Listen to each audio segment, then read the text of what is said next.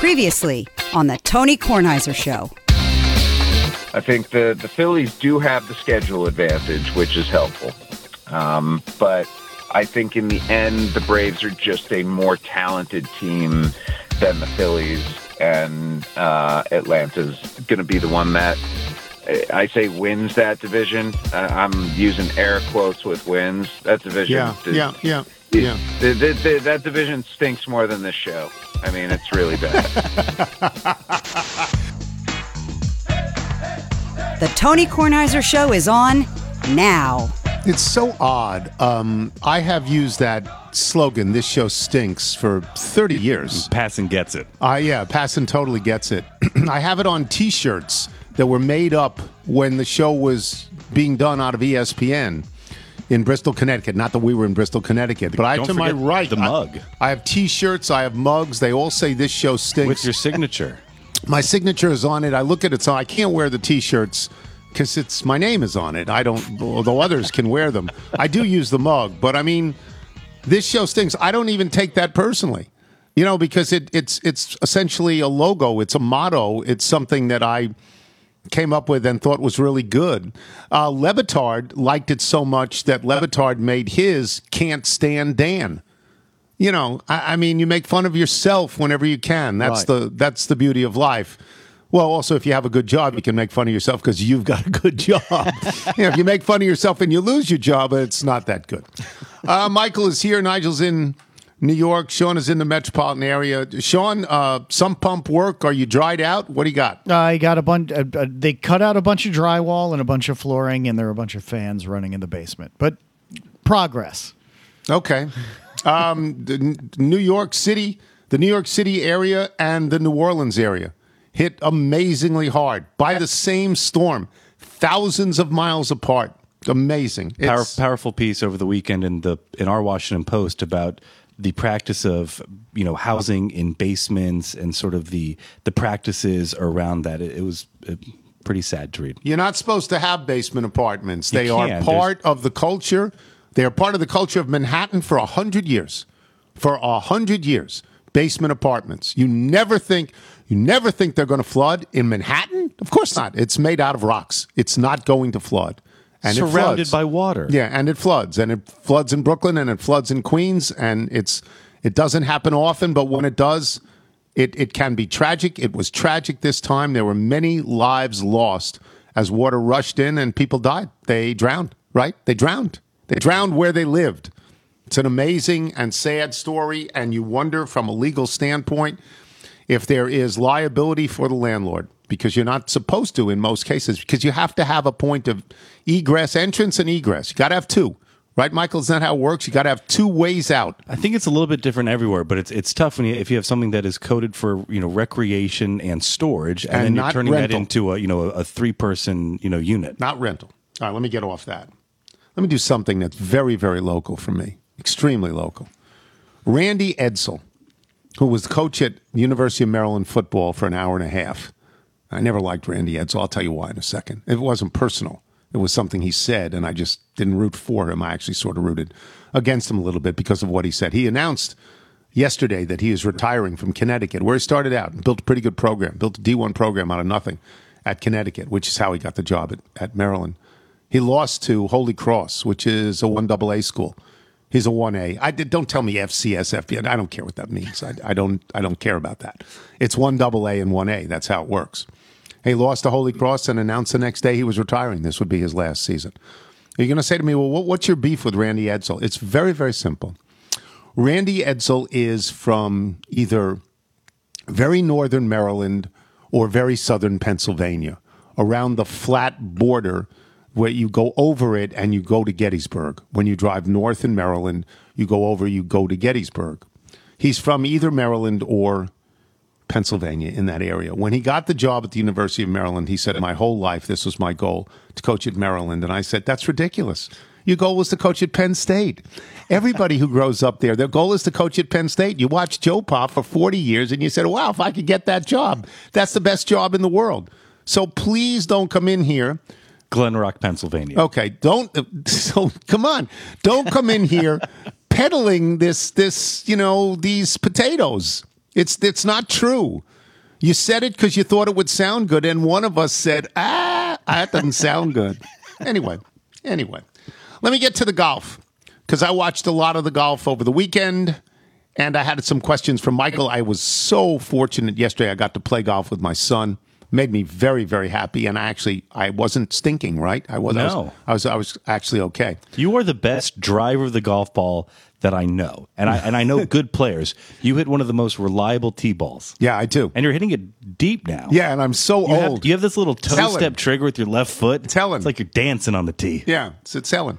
Um, so okay, so uh, my large, I'll go with my small stuff first, and then my large objection. And Wilbon and I disagree on this, and Wilbon will be on later, and maybe we'll talk about. I'm sure we'll talk about it.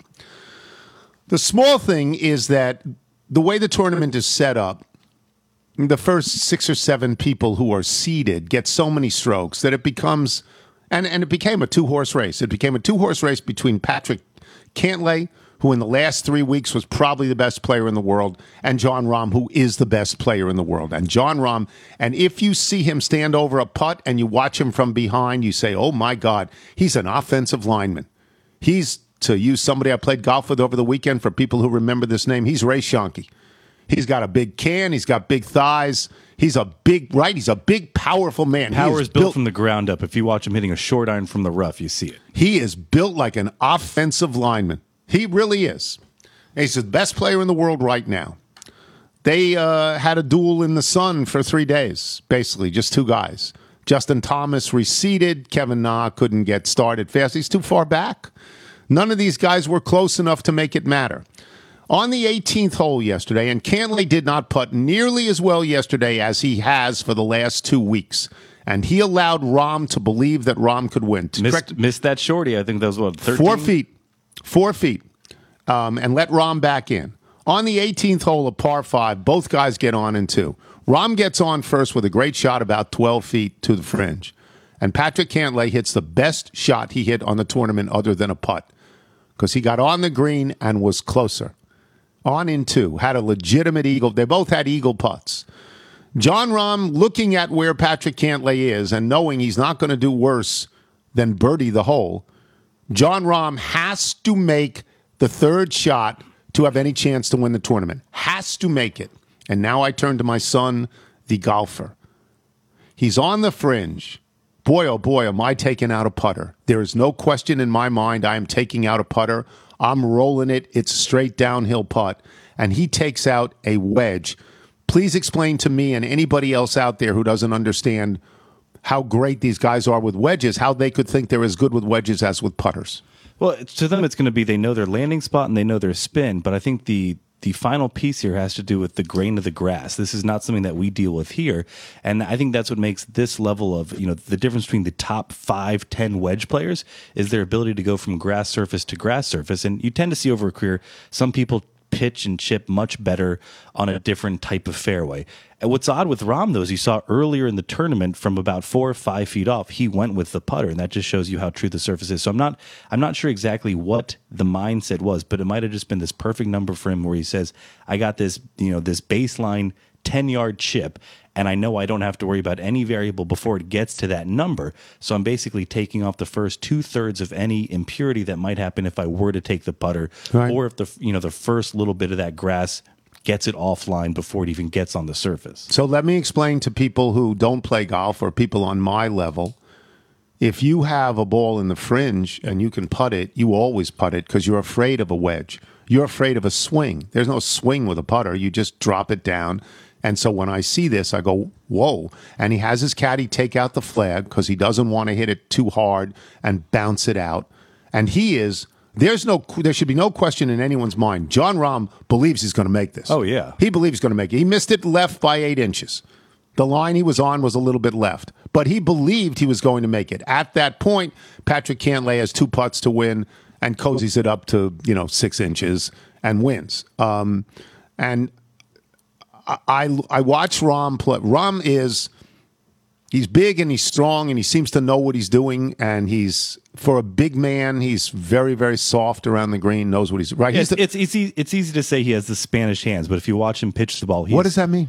If you just go back to Seve Oh, to and his Seve and- ability to manipulate the Right. club fla- the club Oh, face, so the interaction of, of the the club, the bounce, the leading edge, as it all works with the ground to get the strike that he wants. But this to me is going back to earlier spots where you start to look at the impact of this, the volume of fifteen million dollars, and you start to say, was that short putt missed by Cantlay? Was that just the you know, you look over a couple weeks where he hadn't missed anything. and Oh, just- there's no so way you can continue 14 plus strokes gained on the field. So if you start to say there's a little minus there going to the final round, that's fine. But when you start to see that amount of money, you start to get the, you know, you might see the twitch on, a But on a second place first. is five million. So that's why you sit there going like It's five million. I, I don't know why you. It's it seems like it'd be, Be happy. go straight to the putter. It's two putt. Yeah, it's happy. Two putt. It's it's five million dollars. You're missing the big story though. You're looking at this and go, the big winners. This is you had two guys who basically tried to coast the first two days to see what does the tournament become. I already know where my starting point is, but is anyone else going to put out a historic number here and try and change the shape?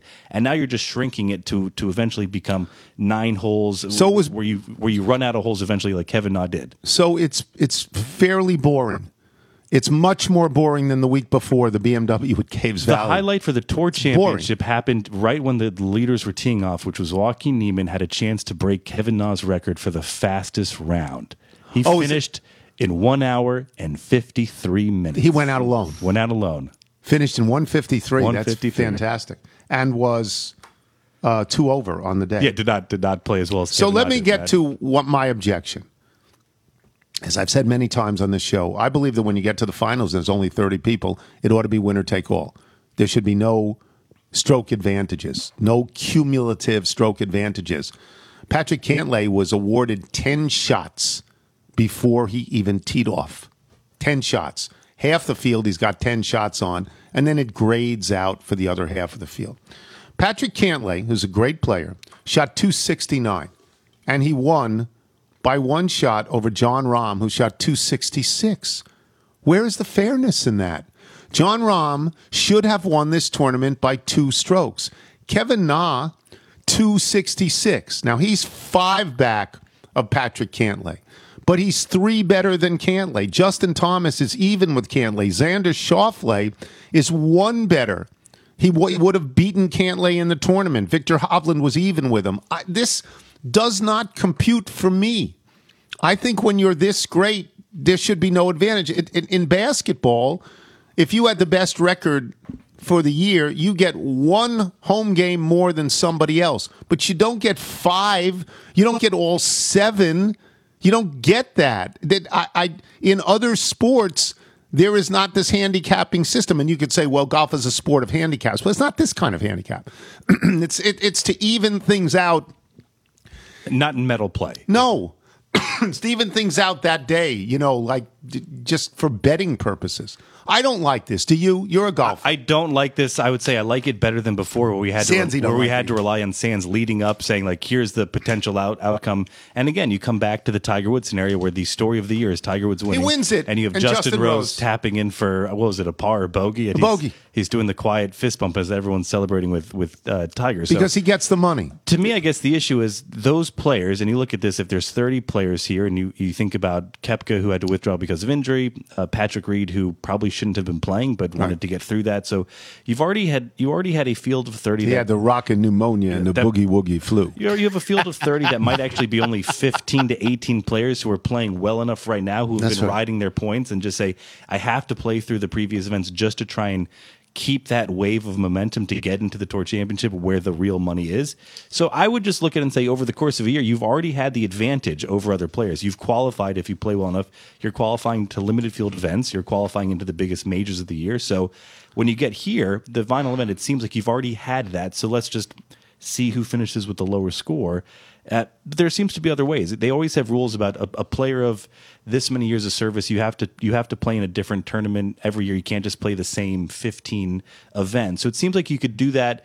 You could try and handicap, say, the tournament schedule to try and make sure you're not just you're not just riding your past performance from five years ago, and you're trying to you know avoid any pitfall because you're not playing in and say just a hand picked field of events. What is my favorite event in sports? It's the 100 meter dash.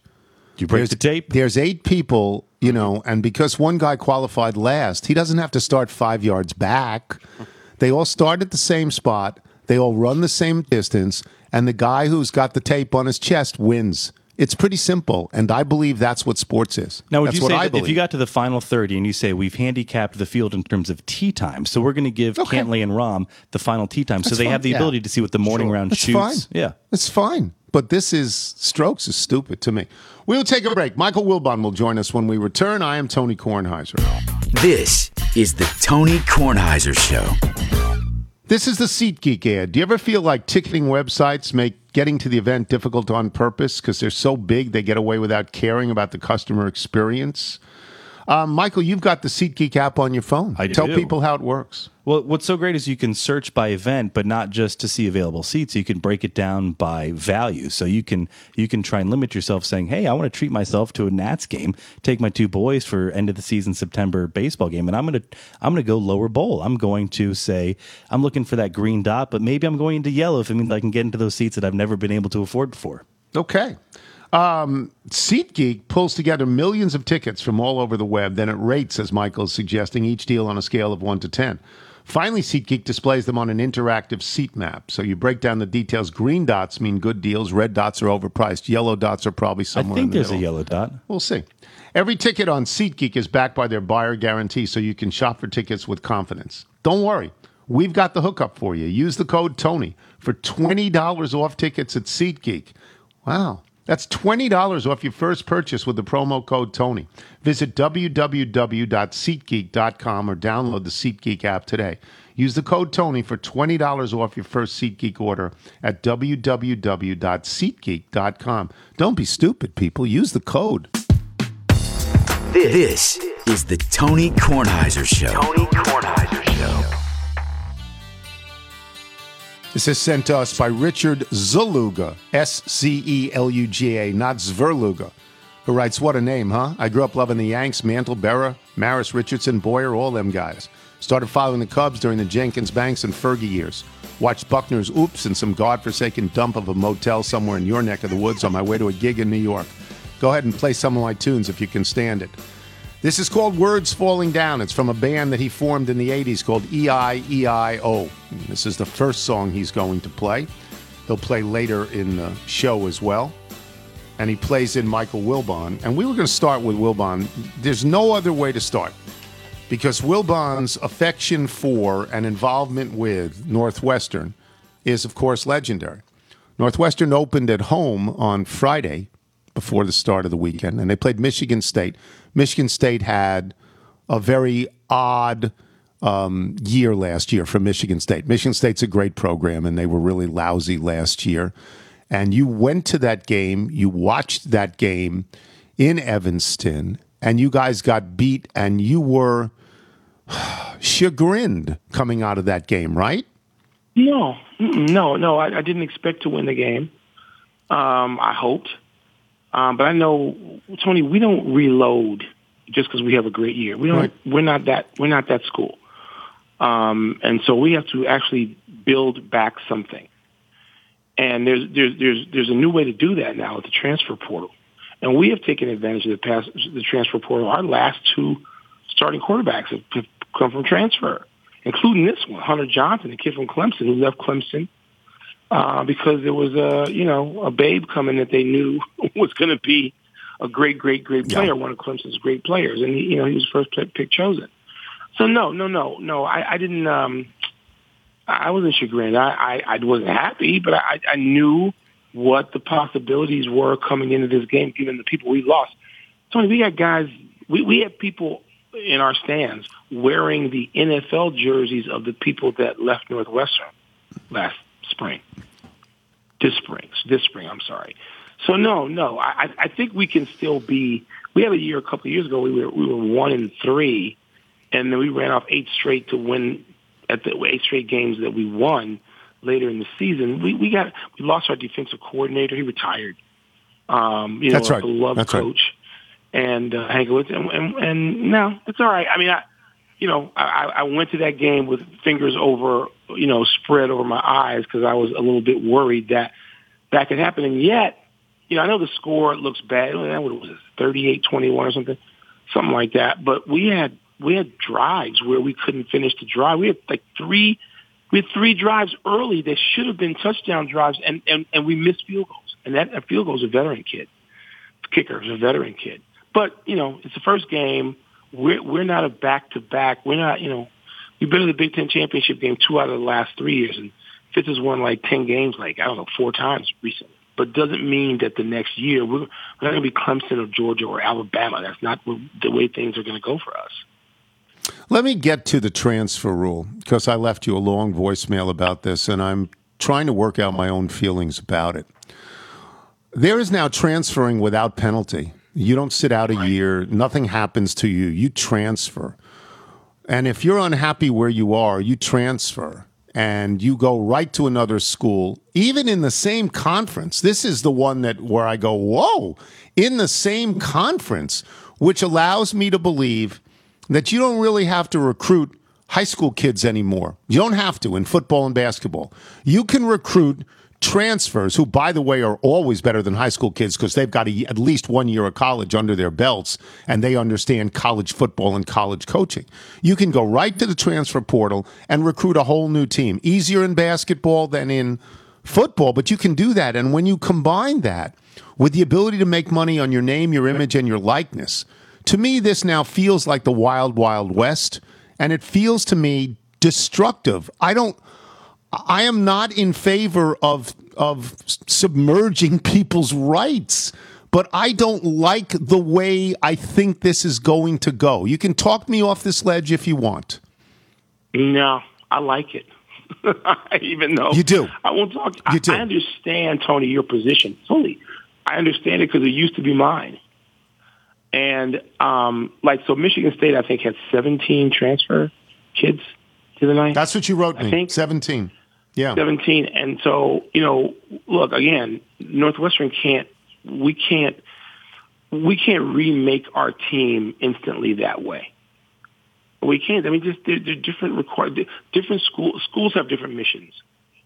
And ours, you know, I mean, ours is a different mission. And I'm not going to pop other teen schools because they have a different mission than Northwestern. We we got we we graduated more a higher percentage of our kids the last three years than any school. We caught Notre Dame. Notre Dame used to have that belt. They could put that belt around their you know their waists. Um, Notre Dame used to be that school. Northwestern is that school now, and so we can't do that. But yet, I just as I said, Hunter Johnson transferred to Northwestern from Clemson. Right. Right. So I'm not gonna. I'm not gonna. No, this is the world we live in. And and and Tony, what it is, it's pro football. You're going to be compensated, right? You're going to have That's right. rights that college kids did not have. Jim you- Jim Brown, your favorite college football player of all time, did not have that. Tony, it used to be that if you transferred in conference, you had You had to sit sit. out two, whole two years. You have to sit. In the Big you had to sit one Ten. year for anywhere and two years in conference, for conference, so that yeah. coaches could keep their jobs, Mike. So they didn't have to worry about poaching within the conference, which to me Well, makes I don't sense. even know if it was, but I don't know if it's about keeping their jobs because the, the great coaches are going to keep their jobs no matter what. It was so they could have control. They don't have that kind of control now, and so you you can. But but coaches also realize they can keep their jobs. Michigan State had this bad year last year. You know how you can not have a bad year and keep your job? Go to go to the transfer portal. That's right. 17 kids. That's right. So we, you know, we can we can go to the transfer portal. We can also, you know, we can also recruit freshmen and live with it. And so the difference is the Northwestern coach could keep his job because the Northwestern alums and boosters are not going to say we're going to buy you out because you went five and seven. If if that was to be the case, we're not going to do that. So different missions, and people better understand what their school's missions are. So let me get to some other games, and I'll tell you the ones that were very surprising to me. And by the way, I was so glad, and I know Mike feels the same way. We had David Pollock on on Friday, Yeah, and Pollock great, was great and got about everything right. Let's start with in your conference, Indiana, Iowa. Wow, I didn't see that coming. Iowa killed Indiana. These were two teams that a- were preseason rated. Did you see that coming? Yeah, that's a style. I, not necessarily, but there's Right. you know what, Tony? There's no result really from the first week that surprises me. Um, even if I love I love the fact that somebody put some people some I don't know who came up with it calling it week zero, you know, um, week zero games, which is kind of fun to hear. Um, That's about styles. I mean, it, it, Tony, Indiana's one of those schools I'm talking about too. Indiana had a terrific year last year. Yep. In which they played a great game against Ohio State. They, they and brought the quarterback State, back. Penn State. Yes, but you know, Indiana's Indiana's just trying to figure out how to live um, on the top floors of college football, and so Iowa has been closer to that over the last twenty years. So Indiana's going to have to live with these growing pains, and this is part of it. So I'm, I'm, I, I didn't see it coming, but I'm not surprised. Right. Okay, UCLA, LSU. Are you going to tell That- me you're not surprised? That was a surprise. Right. That was a surprise. But Tony, first of all, LSU, they're still smarting from trying to rebuild from that team they had two years ago with the quarterback at Cincinnati, a first overall pick. And UCLA ought to be better. UCLA's been an embarrassment. Yes, they have been. The whole the, the Chip Kelly slurpage issue. You know how I feel about that. I like Chip Kelly personally, and I think Chip Kelly can coach. But this presumption that Chip Kelly was going to leave like three good seasons at Oregon and become George Halas was just dumb. And there were a whole lot of people at our network who who thought that Chip Kelly they were on the, the bandwagon. I was not on the bandwagon. Um, and so UCLA should be better than it has been. So good for them. Good for them. I, I think they're still, speaking of growing pains, I think that, that, that, that Chip Kelly and UCLA, they're not, they're not through the rough waters yet. I think, but it was cool. I kept saying to Matthew, we got to watch some UCLA. He's like, damn, why? I mean, UCLA's terrible. I'm like, well, Matty, teams go from being terrible to not terrible. That that happens. Um, I don't think that LSU is going to be terrible. I think the LSU could be a seven and five team, um, and they got some issues. But Tony, the, again, the transfer portal and name, image, likeness that helps you. If It you helps. cannot It master does. that, if you can take advantage of It does. that, then you can go worst to first. Baby, is pro football. 11 and And 21 was Chip Kelly's record in three years. It's terrible. Yeah. 11 and 21. And he just beat a team. At Nebraska. Yeah, he beat a team that was number one in the country two years ago. LSU. How about They Illinois? How about after season. I slugged Illinois and, and Bielema? They got How about killed. that? They yeah. About like so Texas, San Antonio, or something? I mean, they they got they got crushed, and people are mad at Illinois. People are mad at Champaign. I'm of course I'm la- I I loved that result. And Tony, because I didn't see that coming, I didn't even turn to the game. yeah. But you What know, did you I think mean, of Georgia Clemson? A defensive game. You must have felt Not good about that. No, Really? I just Really? I, I didn't. I, I no, no. I, I'm glad it wasn't 55-45, but I, you know, I, I don't know. I, I thought there were some good college football games, and I thought there was some that people were going to, including myself, were going to overreact to. Um, and I think that's likely one of them. Likely, like I don't, I don't know what, what does it mean. Like immediately, I got started getting texts from, from from my friends in my text chain who are college football fanatics, and it was like, you know, Clemson's season is going to be done. I'm like, no, it's not. These these schools that play the kind of schedules that Clemson does, where they go out and they play a couple of non-conference games that you you go, oh my god, if they lose this, they could no no because No. Clemson could lose two games, rattle off ten wins, That's right. and still be in the mix That's you know right. when they when they start the voting in week seven or whatever it is and I, so i don't i don't think that, that that's the end of the season for those schools All right, let me get to the freshman quarterback at Alabama and the sort of amazing way that they do reload and they lose their entire offensive line and defensive line in the first round every year. They are that good and they're that good. They appear to be that good again. Yes. yes um again it's early i got to see Yep. more games Yep. in miami david pollock told us miami's not any good That's right. so he was right. I, i'm informed right. by that and i tell you i don't like little quarterbacks He's sorry. little. This guy's I- little. Five ten. I know there's Doug Yep. Flutie. You know, I, I now I, I spend part of my life in a town that has a little quarterback professionally, and he can be wondrous at times, but he can also get swatted like a bug flying, Right. you know, uptown against a windshield. So let's see how that goes. I, I know that. I mean, for Nick Saban to select him as a starting quarterback, QB one, as everybody likes to say, at Alabama, it means the kid can play. The kid can play. Let's just see. Let, I, I, I'm, let's see. Not, not only am I not rooting against him, I'm rooting for him. But let's see. Um, so Alabama again looks great because they're going to be great. Great meaning Alabama's going to crush virtually everybody. And you close those doors, Matty. I'm sorry to wake you up at 5 a.m., buddy, but you got a flight anyway. Close those doors. We're in Arizona, Tony, and they're leaving to go back home. They're coming back home today uh, while I am not. It's a beautiful day here What? today. Beautiful Is day. it? Yeah, we Oh, got a beautiful, beautiful day. day. It's just going to be a little on the on the toasty side. But as, as as summer finally winds down, it's not over yet. But um, I, I don't. I got to see. He's that. This kid is tiny Yeah, he is. for Alabama. He is. So let's. He let's is. You, you know, are you are you convinced already that he's No, you know going to be fully formed? no, I'm not. I'm I'm not convinced, but I am. I marvel at uh, the way Saban does it year after year after year after year. I, I do. I marvel yeah, at that. Yeah, yeah, he- I'll get you out of here on this. Crazy. Bears open this week. Um, There is controversy in town about the quarterback, not out of town, because most people say, "Well, let the coach do what he wants to do." Your thoughts about the Bears in in what is sort of an improving division? I think. I think. people are up. People are high on Minnesota. I, I, I'm not. Um, and the, the Lions going to be the same direct they usually are. Yeah. I, I don't know. I don't. I, I guess the Packers are going to be really good again. I guess. And so the wild card in this improving division scenario, if you believe in it, is the Bears.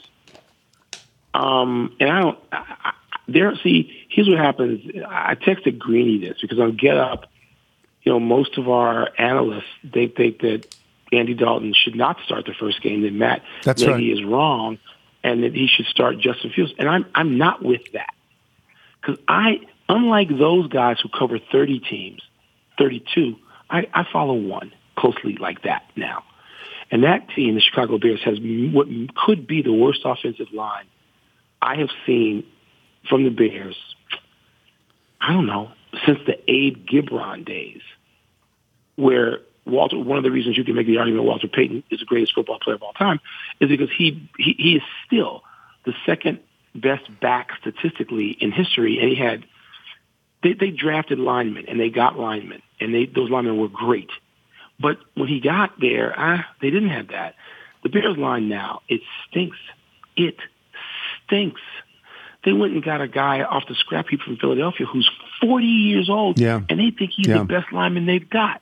Peters. Yeah. So for all of the analysts who know a hell of a lot more about this than I do, no, no. I, I, I said to, uh, to to Tom Waddle, who you who you know now, I know I, said him. to Tommy Waddle, who played for the Chicago Bears, and Tommy Waddle's watching these games through spread fingers too. I, I, I just said, Tommy, they're going to get this kid killed, and, and and Tommy doesn't want to subscribe to that. He's a professional football player, but Tommy Waddle knows what he sees. And he played on the offensive side of the ball. The Bears' offensive line, I don't I don't know how you can put this kid out there the first couple of people just say, Oh well, he gives them the best chance to win. They don't have any chance to win against the Los Angeles Rams if if he's running for his life every snap. And that's who they play. So you're gonna send him out the first game against Aaron Donald. Really? And so I, I said to Greeny, don't don't fall for the okey doke. What are you talking about? Tell, remind these guys. I I watch just the Bears now closely, like this. It's a dreadful offensive line, and we drafted this kid. We moved up. People are more excited about him than we've been about any player in that uniform, maybe in my life because people did not know Walter Payton coming out of Jackson State, even though he was the fourth player chosen in the draft in 1965. People did know about Dick Butkus because he's a Chicagoan. So, okay, maybe since Butkus, Butkus and Sayers were chosen in the same draft. How about that? How about you get Pretty Dick good. Butkus and Gale Sayers three and four, respectively? So, okay, so let's just go since them. That's night. Mike Singletary, okay, maybe. Richard Dent came out of what Tennessee State. People didn't know how great Richard Dent was in 1983. They didn't know. He, yes, these guys became Hall of Famers, but the town is more excited over Justin Fields, and I know because I lived here then, and I'm back here a lot now, back there a lot now. So I'm going to watch this game. I'm excited. I love this kid. I want this kid to turn the fortunes of this team around. I want the I want the kid to even save Matt Nagy's job, which is what is going to be necessary. Like Matt, Matt Nagy's still going to get fired if they if they if they're losing team, Tony. So we go into this season with like I told I said I said on ESPN radio in Chicago, I am terrified of this line and what's going to happen to this kid. All right. We'll see. He'll probably about play pretty early optimism? because, How about that? well, Andy Dalton will get he'll have to have his legs broken, and the kid will have to go in. All right. I will. what? I will see you All right. tomorrow. What? I'll see No, you I was tomorrow. going to say, okay, yeah, yeah, yeah. We'll, we'll see it tomorrow. Look, This is the first big week. I can't. I, I don't love the tennis, even though you know how much I love tennis. Um, This is a Tony Kornheiser position. All the stars are gone. They are. Um, They are. and I, and and we'll we'll talk about this some other time. This will be a nice tease. All of the black people in America who follow tennis hate tennis right now. They hate the U.S. Open, and they want and invest. We, even though I I can come to some rational point on this, we want the U.S. Open investigated for pitting every single black player of renown against another black player in the first two rounds of the tournament. Oh, is that what happened? Is, is I, yeah, I'm, I'm unaware Yeah, of that. so- every Oh, we'll have- single- we have Liz Clark on next. We can ask her about Well, that. well, yeah, I, I, I don't know that Liz is going to have kept up with that. But Right, in the house right. I live in, and all the text chains I'm on, where there are people who have followed tennis since Arthur Ashe, I tried to spin that in my house in that direction. I said, wait a minute, this stuff is done by a computer. That's what I would have thought. I was would growing have up, thought. I had one black person to root for. I didn't have rounds of black people, men and women, playing against each other like like like Tia- Tiafoe last night, playing against this kid from Canada, who is apparently going to be a beast. I am just dealing with chains, text chains that say, "I'm sorry, how is it that the U.S. Open has pitted every single black player against another black player before we get to the second week?" the U.S. Open is just black folks gritting their teeth, saying, "Really? You know, if, if this was Mm. ten years ago, they would just had they would have just tried to Venus and Serena out in the first round to play each other." And I don't know how All it's right. done. Ask Liz how how these I'll how ask. these All right. seeds are set early early in the you know to start the tournament. Have a good trip. I'll talk to you. All right, Michael John, Wilbon, thanks. boys and girls. We'll take a break. As I said, Liz Clark will join us when we return. I hope. I'm Tony Kornheiser. This is the Tony Kornheiser Show. This is a ZipRecruiter ad. There are some things in life that I like to pick out myself, so I know I've got the one that's best for me, like cuts of steak and mattresses and bottles of wine. And I've told you, mattresses, cuts of steak, yeah. What if you could do the same thing for hiring? Choose your ideal candidate before they even apply. That's where ZipRecruiter's invite to apply comes in. It gives you, as the hiring manager, the power to pick your favorites from top candidates. And right now you can try it for free at ziprecruiter.com slash Tony. How does invite to apply work? When you post a job on ZipRecruiter, they send you the most qualified people for your job. Then you can easily review the candidates and invite your top choices to apply for your job. Lauren Webb, the vice president of talent acquisitions for Mindula Health, raves about ZipRecruiter's invite to apply. She says, I'm quoting here, I love that feature because we have a much higher follow through rate if I invite the candidates. It's easy for me, it's easy for them. In fact, according to ZipRecruiter internal data, jobs where employees use ZipRecruiter's invite to apply gets on average two and a half times more candidates, which helps for a faster hiring process. See for yourself. Just go to this exclusive web address, ziprecruiter.com slash Tony, to try ZipRecruiter for free. That's ziprecruiter.com slash Tony. ZipRecruiter, it's the smartest way to hire. I'll just add parenthetically, I don't really hire people. I've never had that experience. But it seems to me that um, if they have my name on a website for hiring, it just makes me very happy. I hope all you listeners out there need to hire people because I don't. You're listening to the Tony Kornheiser Show. The Tony Kornheiser Show. Once again, this is Richard Sceluga. This is a new band that he's with. It's called the 19s. They have a debut album called American Muscle. Oh no, that's I- the song. Oh, that's the song, American Muscle. It is from the album called The 19s. This is really good. Yeah. These guys are good. Um, we haven't heard from Sceluga before. This stuff's really good. The band is the 19s. David Spencer does the lead vocals. Sceluga does the bass. Who else is in this band? The drummer is Bun E. Carlos. The guitarist is Rick Pemberton. The keyboardist is Jim Weston, and all the songs are co-written by Spencer and Sceluga. Very, very good. Michael, if people like the 19s want to send us their original music, how do they do it? Send us your music by emailing it to jingles at TonyKornheisershow.com. You can listen to it when we're done, and it's better than us. Liz Clark joins us now. She is covering the U.S. Open in Flushing Meadow.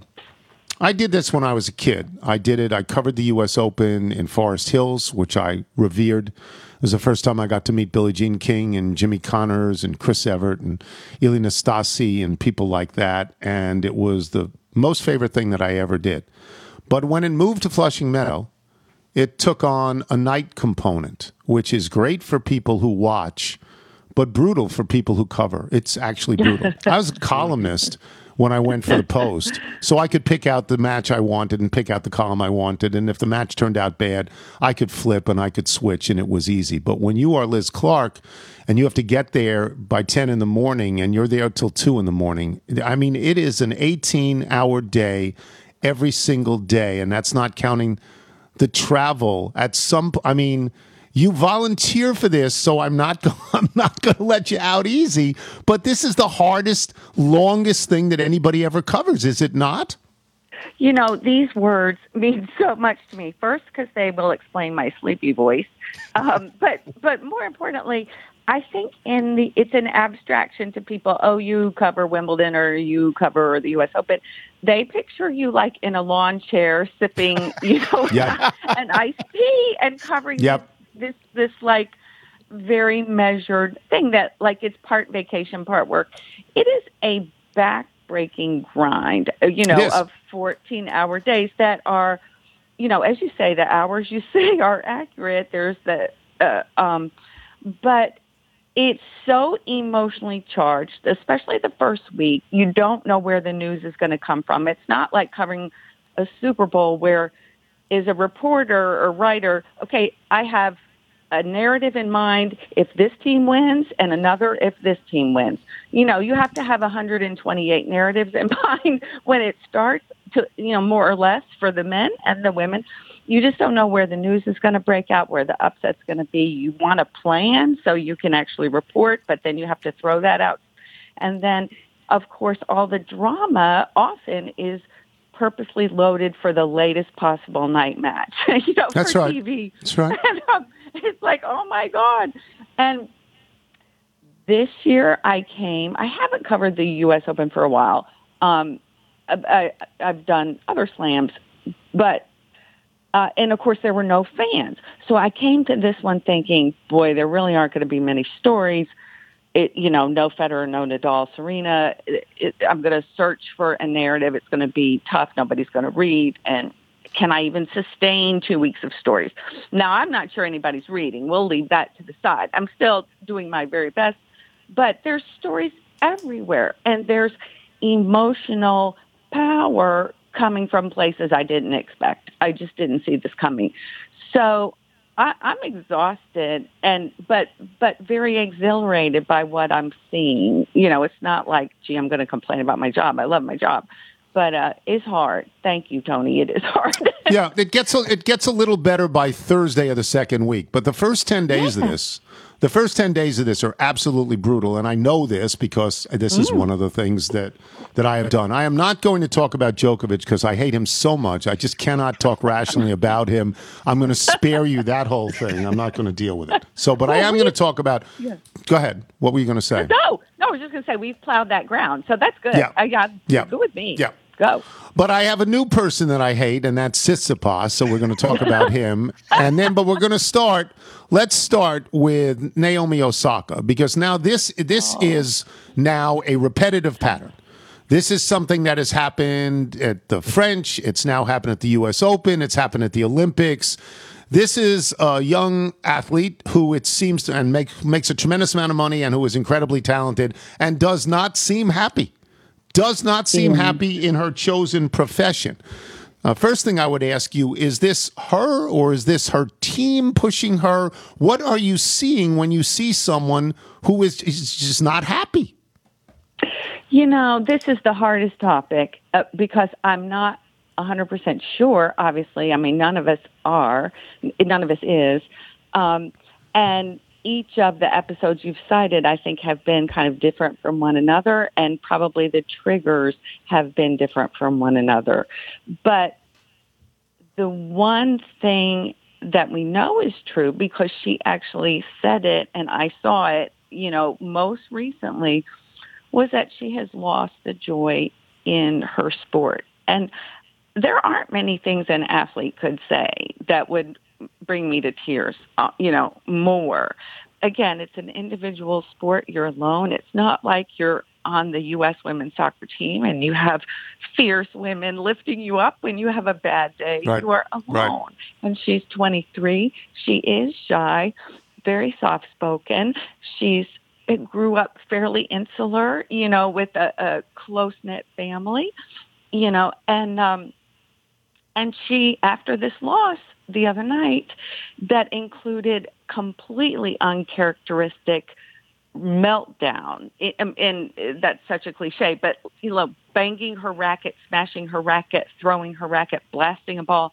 I mean, an on court, you know, misbehavior that was pretty epic. Not at all in her persona. Um, you know, so she had lost control of her game and her her very managed on court behavior. The point I'm lumbering toward is she said in the interview afterward, I, I, when I win matches, I, I am not happy. I feel only relief. And when I lose, I'm very, very sad. And I don't think this is normal.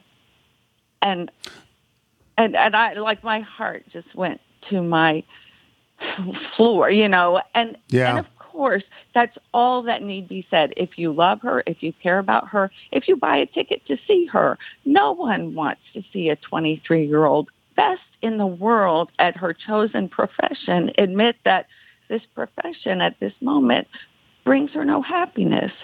So absolutely take a pause, absolutely walk away. And when you come back is not our concern. It's not, you know, you do what matters and you have other options. And and most of us are lucky to have other options in, in life if you are in a horrible relationship or you know you it's not easy to change jobs but you can sort of start pursuing another avenue. So i don't know what's ahead for her. I don't know the timing there's really only one major tournament of consequence left the slams are over but there's one in october she was planning to play i don't think we'll see her there but who knows but um it's it's heartrending so i don't i don't know Yeah. where her joy has gone So I, um, as a younger person, not as a young person, but as a younger person, I found Mm-hmm. myself in places like Atlantic City and Las Vegas when those were the only places that you could gamble legally. And I felt Yeah. I understood sports betting and I would bet on sports here and there. And what I Yeah. found, and I do not gamble at all anymore, and what I, and not because I lost a lot of money, but because of what I'm going to say, which is I took no joy in winning and I hated losing. so why was I doing it? Why? So I stopped. Ah. I stopped doing it, and this on a very smaller level. Obviously, it sounds like Osaka. She may be in the wrong business. She, uh, I, she's may be. great. She may be in the wrong business, and it may be better for her. And I'm sure she will try to come back, but it may be that she will be facing this all the time. And what always concerns me when people talk about my team, what always concerns me is that you're not acting out of your best and your own self interest. You're acting out of what a bunch of people around you tell you to Mm-hmm. Yeah. do. And I think Yeah. of that with Naomi Osaka, but I don't know. you know, it's a legit question because she does talk about her team a lot, but as does Ash Yep. Barty talks about her team a lot, and and we know Ash Barty get, walked away from tennis um, it, it- because because she lost her joy. She walked away for Yep. like a year and a half. She played cricket, you know, and she played a whole Yeah. other sport, and she comes back just so solid in every regard. She is the captain of her ship. You know, this is a very fierce competitor and woman. When she speaks about her team, it is generosity and, you know, it's, you just get every positive vibe. With Naomi, it's so tricky to read. Um, I don't have any sense that her team is forcing her to do anything, but I understand why it's a question, you know, because because it is bringing her no joy. Uh, and there is something, even though she's 23, which I want to believe you are the captain of your own ship, you know, she is so not just in the national spotlight or spotlight of her sport, she's in a global spotlight. I mean, she lit the cauldron at the Olympics. She is the face of a nation. She is the face of, you know, a whole segment of women who feel you know, unheard, you know, they're not listened to. She is a champion, you know, in the eyes of so many. So she is shouldering so much more than a number three tennis player necessarily would, partly because she has sought that out, you know, because she's wanted to take a stand on some things and be more than a tennis player. So, I, you know, when she says, I think I'm going to take a break, I have to believe that is her calling the shots. And, and that I also have to believe that's the, a good step. And, and, a, but, but we will see because this is not here's what's not going away the essence of the competition is not going away you're going oh, to be no. a solitary no. athlete you're going to have to yeah. get through the draw the, the whole yeah. time you, are going to have to tough it out physically yeah. to do this and if emotionally it's not there for you it's not going to work right this is well, not going to work it's not going to work but i want to be clear the thing that is bringing her at least I mean, it, it is not a venomous media attacking her in oh, press no. conferences, no. which I think some people have that impression, um, and she would tell you that's not not it either. And if we can keep it between the lines, she is really damn fierce. I mean, she is a power. She has a power game. She's mentally strong on court. But she said the other day, you know, I'm not one. She didn't use the word compartmentalized, but that was the gist, saying I am not one of those athletes that leaves everything emotionally off court and then the court is my haven and when I'm on court I do my thing and then I go back and deal with life. She's like it all bleeds together for me. Whatever's going on in my life is on is me on court, you know. And so that that's dicey. Um and and that will be a problem. You know, all champion athletes have to be selfish, focused uh on the court and think of nothing else but but That's winning. right. And Everybody has to be Michael baggage. Jordan. She's carrying Yeah. baggage. And michael jordan got on the court didn't Yeah. matter what happened didn't matter it's Yeah. great Yeah. all right let me get to let me get to Go ahead. somebody Dude. not as complicated Tsitsipas, who I hate. I hate him.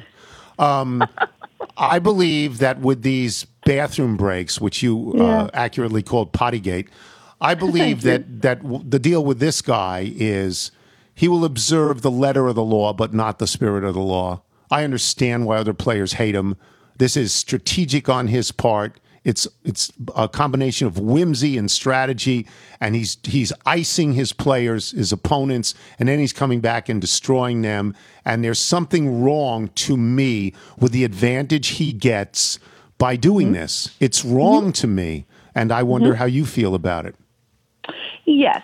So I do not hate him, um, but I, I take a big thumbs down to to the tactics, and I do see them as tactics, not an issue of your bladder. Um, That's right. You know that he's he's deploying, but I I know you. The time is not limitless, so let me blurt out a couple things. I think he is fascinating. I think he has a beautiful game. Um, I think he could be one of the more intriguing personalities in tennis. He's an avid reader. He loves philosophy, loves travel.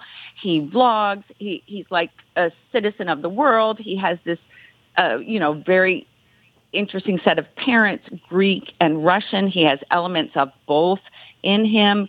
Um, he really is a delightful, open mind. Now, he did not invent this tactic. For, so, A, the rule says you can take a bathroom break. In fact, you can take two if you're a man at a Grand Slam. And it does not say how long because at some tournaments the bathroom is two steps off the court. At some, it's a three minute walk, right? So there's no time limit. But decorum and respect means you do your business in and out, and it should take like two, three minutes. Um, You don't change clothes. It's not a yeah, spa. no, you don't meditate. You don't. Um, you don't receive text from your dad during that. Which he swears he's not doing. He's been accused of that. But you know, he takes a bag. The cell phone is could be in there. So there's that question of is he getting coaching there? But but there's a cruelty that that you're probably aware of, but you're not missing. When you take a seven minute, eight minute full stop break, and you do this as a 23 year old against a 34 year old man who's You're playing killing on a him. metal hip, you Yeah. are destroying him. You are making him seize up like the engine of an old car. You cannot have a full stop. You know, and no amount of pacing and agitating and taking pretend serves is for the athlete left dangling there, who's 34, hoping his body doesn't seize up, is going to make that okay. And he did it on back-to-back nights against a 34-year-old and a 33-year-old, back-to-back matches. And it, and it right. worked. Now, uh, it didn't work against the 18-year-old Carlos Al- Alcaraz, who beat him. But um, the break wasn't as long. But also, the entire Ashe was doing the Tony Kornheiser, we now hate you. And so Tsitsipas was, was fighting the crowd. So I don't think Which he brought on back New York himself, crowd. right? Yeah, He brought know, that I- on himself. Oh yeah, Right. but we've Yeah. seen the the trouble you make for yourself if you get that crowd against you at a night match. It's done. And this crowd this year is more vocal, more partisan, in a way more vicious than ever. And I think it has to do with not being there last year. So um, I had something. Oh, oh, the last thing I want to say is Tsitsipas did not invent this tactic strategy. Djokovic did.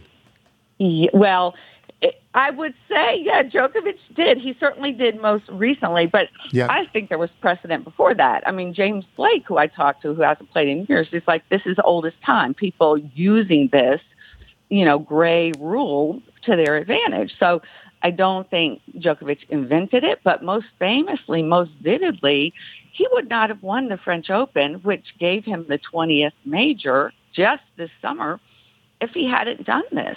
And he did it at least three times that I can think of. Yeah, Um, yeah, not to yeah. older men, but he did it. He was in the final two sets down. And then we don't see him for several minutes and he comes back completely restored. Against Nadal, he did it in the semis. So again, it's legal. Let me be clear. Change the rule. Make it illegal. Have Yeah, people monitored when they're in there, and, and and by the way, change your clothes like the other men do. Just change them outside.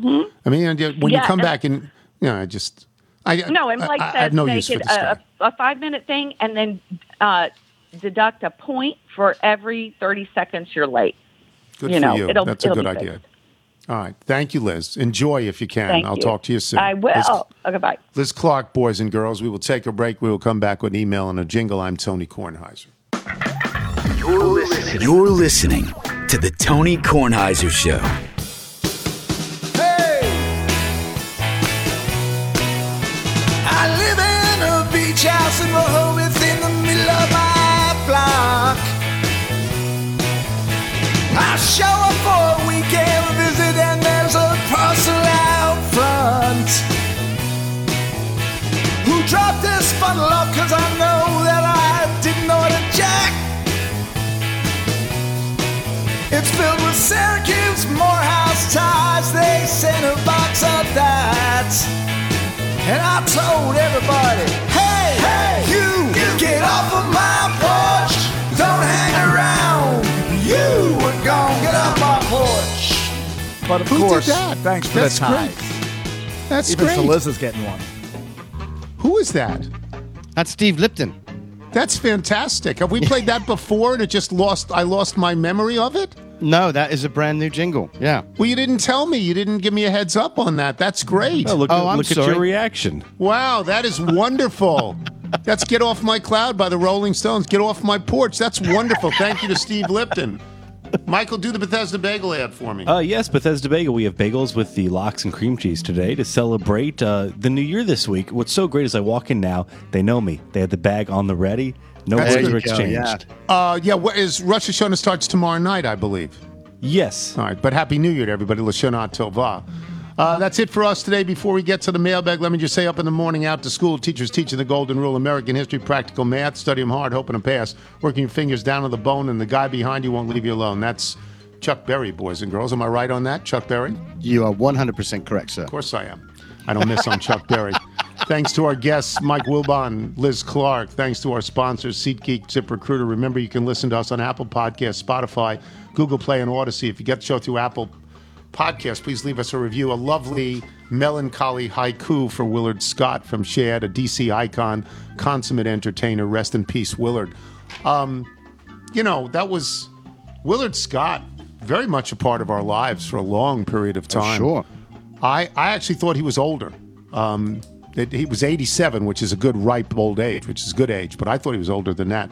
From Patrick Sitter in Sioux Falls. Dear Dr. Fall Flavor fan, since it is the season, I'm sure you've already gotten your pumpkin at Dunkin', but have you heard about this? Bud Light is launching a pumpkin spice hard seltzer as part of its fall variety pack. The pack also includes toasted marshmallow, maple pear, and apple crisp. While I don't know you personally, I have a feeling you might be a toasted marshmallow kind of guy. Enjoy. P.S. I heard they're working on Shim Shim Sharif flavor as well. I hate pumpkin, um, but these are. This is It's a hard this is seltzer. alcohol, Yeah. right? This is alcohol. Yeah, it seems In like those sorts of path. flavors, maple pear and apple crisp. Yeah. Aren't you trying to attract teenagers and Or get them drunk? Yeah. Uh, Chris Milmo in Cooperstown, New York. This is an important one. Been listening to your show for a few years. Remember you saying how you wanted to live in Cooperstown, New York someday. My father is buddies with Howard Fineman, if that helps get your attention. He came and watched you tape a show once at Chatter. My cousin is selling the perfect house for you, right down the street from downtown, with lake views and a large perimeter wall for privacy. It also comes with a guest house. Here's the Zillow link to check it out. Michael, tell people what you did, because I Oh. want to buy this house. You texted me. You did not know how to use Zillow. So I then don't know how. you, me, and Liz Zillow, went through the Zillow listings, through every picture, and talked about how we could use this through the seasons. Rented. It's got a professional kitchen, a ton of bathrooms, and there's a mural that seems to be depicting scenes from Last of the Mohicans. So it turns out James Fenimore Cooper's brother built the house. We think so. So how can we? Is it still for sale? I think it's still for sale. If Chris the, the guest house, the guest me- house is a is modern. It's updated. It's winterized. I think you're going to live in the guest house, or you're going to use the best. We, we then talked about you wanted to rent it out, We talked about the part-time job that you'd get at the Hall of Fame. right? I want to be a hat. greeter, a greeter at the Hall of Fame, like at Walmart. That's what I want to do, um, and I could walk from this house. Although I have to tell Play you, that- Leatherstocking. do you know? Yeah, play Leatherstocking all the time and drink on the veranda the Otesaga. Do you Oh, know how cold it gets in October, November, The pictures December? they use for the Zillow listing includes the lake frozen over. It's so cold there. I don't know. From Kevin Disher in Bay City, Michigan, your tributes to two musical guests last Monday and Wednesday were almost identical in construction. After glowing elegies to both Don Everly and Charlie Watts, you made violent and seemingly non sequitur shifts to members of the Nats bullpen. On second thought, you were moving smoothly from men who made great hits to men who give up a great many of hits. Both DFA. Get out! Get out! You got nobody out. So Suero comes in and looks great, of course, because you're down six in the ninth. the Get Nats keep on giving. They're keeping the entire division alive. From Craig Vignone in Farmington, Connecticut. Farmington, Connecticut, a suburb of, of uh, Bristol, Connecticut, basically. An exurb. This is interesting. This past Friday, I had the opportunity to see Dan Byrne perform live here in Connecticut. After playing several of his non sports and non show related songs, Dan told the audience that he often sends material into a sports podcast called The Tony Kornheiser Show. Zero response. He then added that perhaps people may recognize Tony Kornheiser from the long running PTI program in which he fights with Michael Wilbon. Close quote. Still no response. Dan then started playing MLBLB from Thursday's show. Perhaps sensing that it was not connecting with this particular audience, he faded out and stopped after the first verse. During the ensuing awkward silence, I was inspired for the first time in my life to yell out, La Cheeserie! Cheeserie. Dan looked out into the darkness towards me, raised his fist a la Tommie Smith and John Carlos, and said, All right, I'll play it for you, before starting over and playing it in its entirety. The song did get applause. After the show, I was able to approach Mr. Byrne and tell him how much I enjoyed his performance and that I think the stuff he sends into your show is brilliant. Oh, he said, You're a little? Also, a first for me. We chatted for a short while about your show, his show, and some of the material. As talented as a singer and songwriter as Dan Byrne is, he's even more gracious and a lovely person, and so much more than a jingle writer. His other material is brilliant as well. I look forward to what else he may contribute to your show and to seeing him perform live again whenever I can. I cannot encourage your audience enough to do the same. I'll close with some very unpopular support from my fellow nutmegger, Moore Cillizza. Isn't that a great email? Yeah, should have, should have opened up with hen party. From yes, from Matt Land of Ozo, Olathe, Kansas. Olathe, Kansas. Dear Mr. Tony, any episode where we can hear words of wisdom from Mr. Kurkjian himself is pure listening bliss. It reminded me of a game he, Eddie Perez, and Ravi called on July 7th of this year, Ravech. And that is just knocked but foul. Ravech, having flashbacks to opening day a few years ago, the first pitch Cubs, similar swing, home run right to lead the season off Kurkjian against Jose Urena. The only other guy to do that was Dwight Evans off of Jack Morris, 1988. Ravech, you think he was the only pitcher whose last name starts with U to give up a home run to the first batter he faced in a season?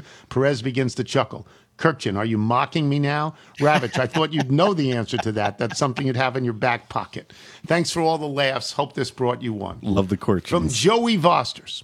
I finally had my David Aldridge moment listening to last Wednesday's show with Steve Sands talking about the Evans Scholarship Program during the golf segment.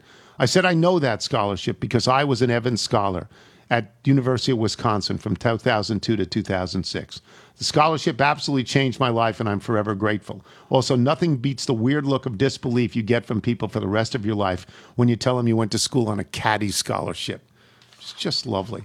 Alex Lau in New York City. Even though you declined to have the offer, uh, have the podcast hosts from Girls Throw 2 as guests on your podcast, I wanted to offer you the chance to have me, host of the Huntington High School class of 2009 fantasy football podcast, on as a guest. my podcast goes out to 12 people in my fantasy league, two of whom, myself and my brother, already listen to your podcast. So I can't imagine you want to pass up on this opportunity to reach more people and then return the favor by coming on my podcast. Thanks. I'll hang up and listen. I love you, Alex. I'm not doing that. From Trey Watson in Lexington, Kentucky. Nigel will be on week three. To Brandon Costello's wonderful song playing in Jeff Passan on Monday's podcast. You remarked how you can hear the crickets in the breezeway of his house. I have to ask, where the hell in Lexington does Brandon Costello live? All I can hear during the summer nights is the constant buzzing of something that sounds like a cricket and a cicada had a tone deaf love child, and the constant blast of fireworks followed by my phone buzzing with next door app notifications asking, were those just gunshots or were those fireworks? I tried last night. I didn't hear one. Not one damn cricket. So where, oh where, Mr. Tony, does this idyllic cricket-filled part of Lexington, Kentucky, that Mr. Costello resides, or does he just live somewhere else and just change the name of it to Lexington? And P.S. Tell all the Jeremiahs and Susies, etc. At least people can pronounce your name as written, and his is it's spelled T-R-E-S. Pronounced Trey Watson, Lexington, Kentucky. If you're out on your bike tonight, everyone, as always, do wear white. Look at the Michigan man. Look at the Michigan man.